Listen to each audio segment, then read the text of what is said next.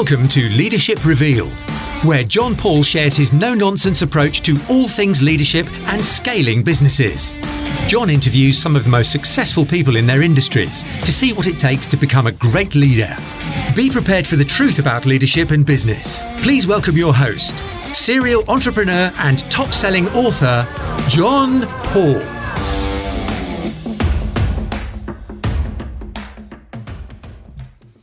So when is enough with staff? Now what do I mean by that? When is the right time to let a non-performing staff member go? Be that their actual performance, their attitude, their capability, their competence. When should we cut them loose? When should we do them the favour and us the favour? Well, I can guarantee one thing.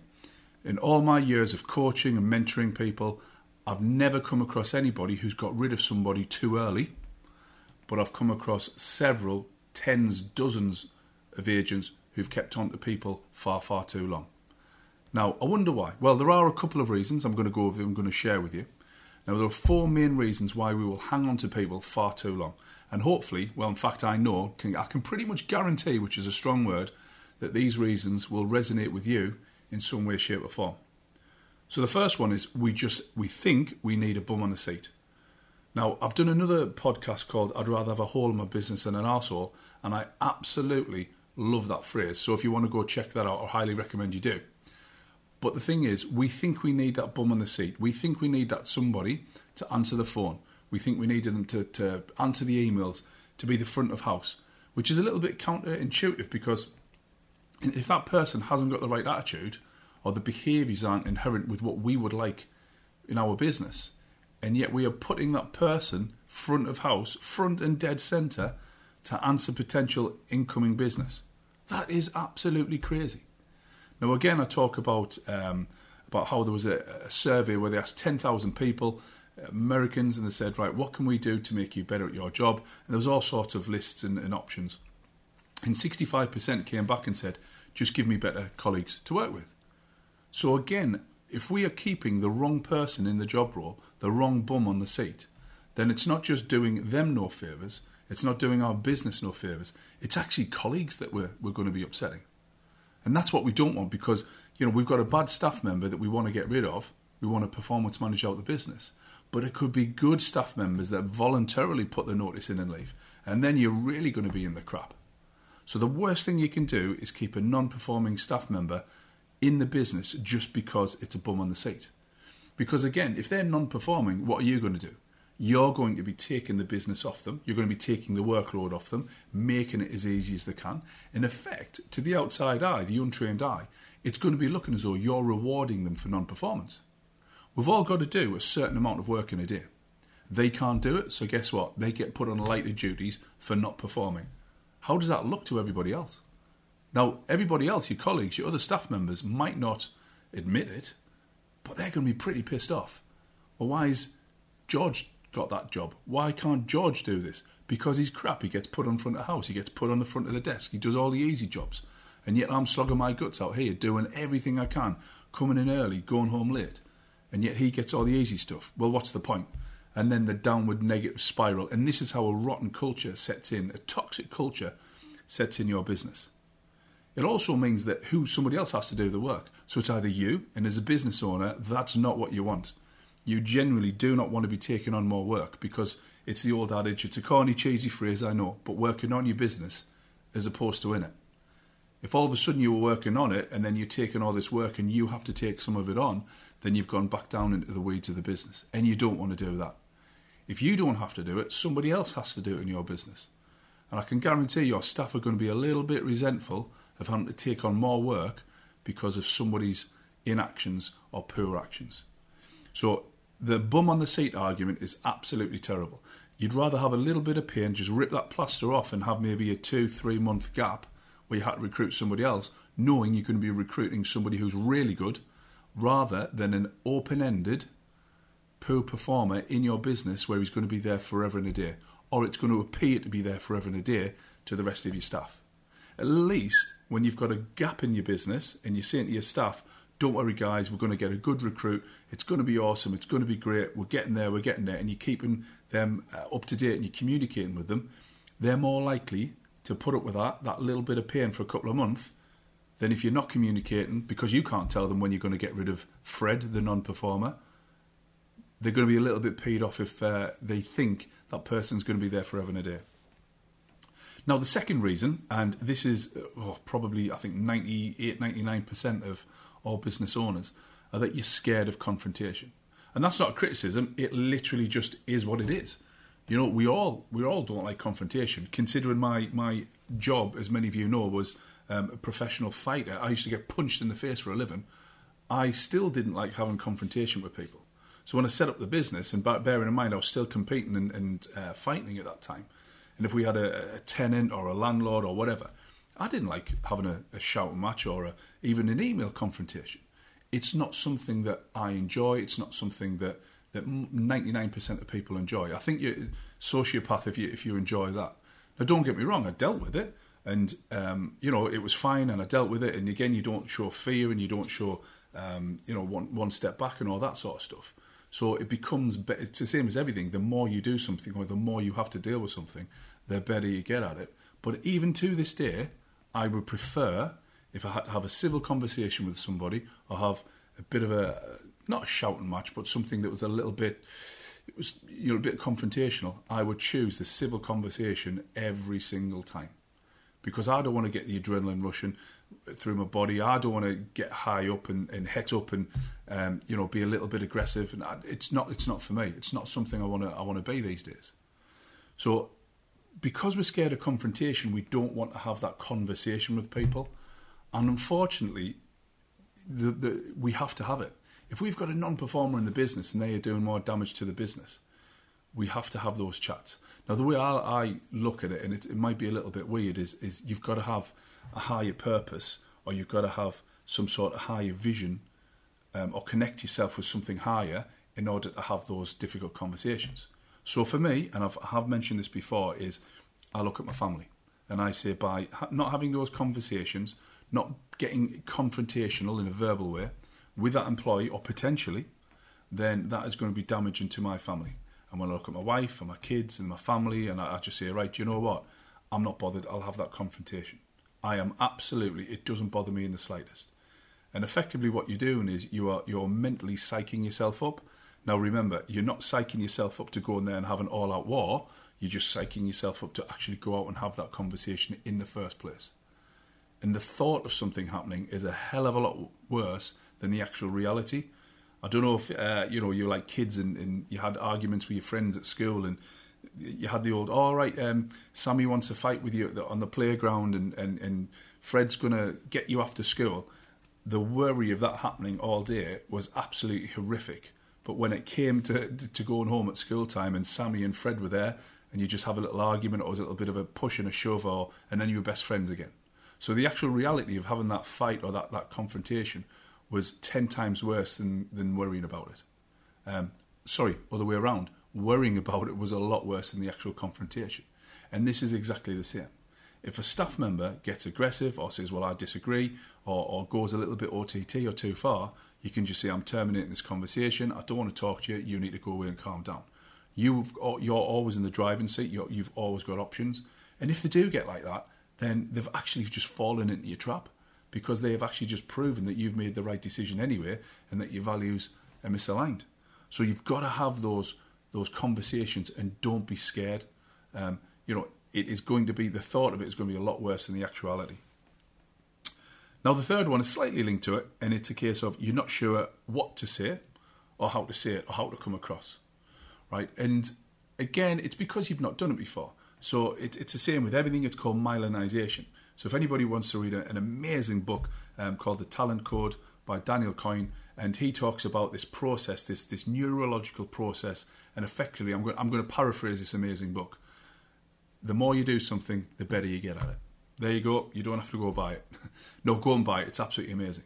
But it's the same with hard skills and soft skills. So hard skills being the physicality of rugby, football, cricket, table tennis, badminton, whatever sport you like to play, martial arts. The more you do something, it becomes ingrained in your brain, and you can pull off that move, pull off that trick really, really quick. Now, soft skills are what would be the verbal equivalent. So if you've ever been in a meeting with somebody, a business partner, a mentor, a coach, and they just seem to have the right words to say at the right time.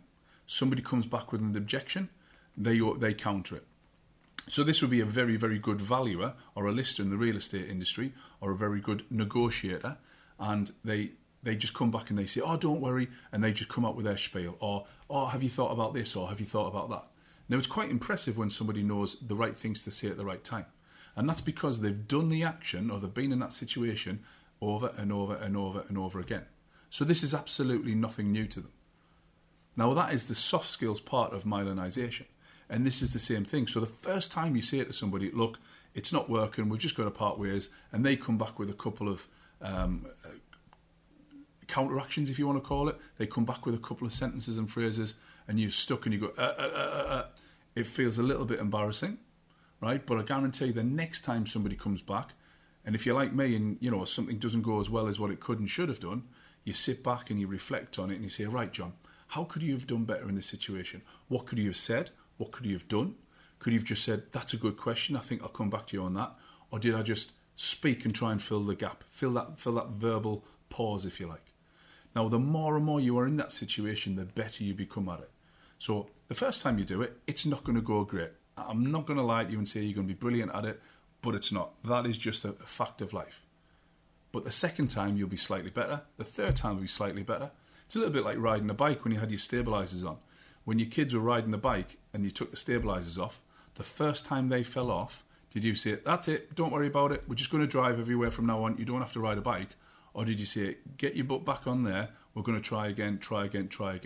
It's exactly the same thing. And you know I'm right. It's just very, very uncomfortable. And the last thing is, sometimes you think, well, it's better the devil you know. What happens if I don't get a better staff member? What happens if I get somebody who's even worse? Now, this to me, I'll be honest, I think is the weakest out of the four reasons. I think what you need to do and understand is if that person is not the right person for you, you need to get rid of them. There are better people out there. We have literally gone in one of our branches for 6 months without a manager because we will not accept anybody who's not good enough. So we had 2 managers, 1 left because they couldn't hack it. We had to part ways, 1 that was our decision. And, you know, we have been without a manager for 6 months. Now, it's fine because all the other managers are pulling together. We've got an area manager. We've got an MD. We're a large enough company to very easily hold that together. That's not a problem. Even our staff members, it's been interesting to see that which staff members have actually leveled up and stepped up to the plate and taken on more responsibility. And we're constantly communicating and we're constantly asking them, are you okay? Do you need any help? Is there any support you need? What can we do to make it better? And that's one of the things that you can do in a situation where you haven't got a bum on a seat and you think you need somebody to constantly communicate with people. But the point is, we will not accept mediocrity. Well, as soon as you start accepting mediocrity, you might as well just accept that you'll never have a special company. You'll never be exceptional. You'll never give that excellent customer service, and you won't give the customer the experience they need, because mediocrity is something nobody ever shouts about. No one ever goes into a shop and says, go to that shop, they were bang average. Go over there, they were just satisfactory. Nobody shouts about that. Now, if that's what you want, then fantastic, go for it. But it's nothing I ever want, and it's nothing that any of my clients or customers want. We want to be that exceptional agent, that exceptional business. And it doesn't matter what industry you're in. You just want to be the best that you can possibly be. Now, the timing issue of this. Now, when is the right time? Now, there's a couple of questions you've got to ask yourself, and the first one is, and my MD and I always ask this when somebody leaves, could we and should we have done anything more to help that person in their journey with Castledane or one of the brands that we've got? That is the first question that you should ask yourself. Could I have done more to make them last? Effectively, that's what you're asking yourself. And then you've got to retrospectively go back and you've got to look at everything they did, every interaction they had, every training session, the one-to-ones, the induction plans, you know, everything that you did to help them, to train and develop them, was it good enough? If you can, hand on heart, after that say, do you know what, we did everything we could, and we've still got to part ways, then that's when you part ways. If you go back and you say, do you know what, there's something we didn't train them, we didn't have one-to-ones, the feedback loop was missing, we didn't tell them they need to improve at this, the manager was weak, they didn't have a manager. You know, that's a possible thing. Some people are very good at managing properties. Some people are very good at selling properties. But when they have to take that step up to managing people, it's completely different. And I'm doing an episode on that about the difference between a good manager and a bad manager. So be sure to check that one out. It's coming out in a couple of weeks.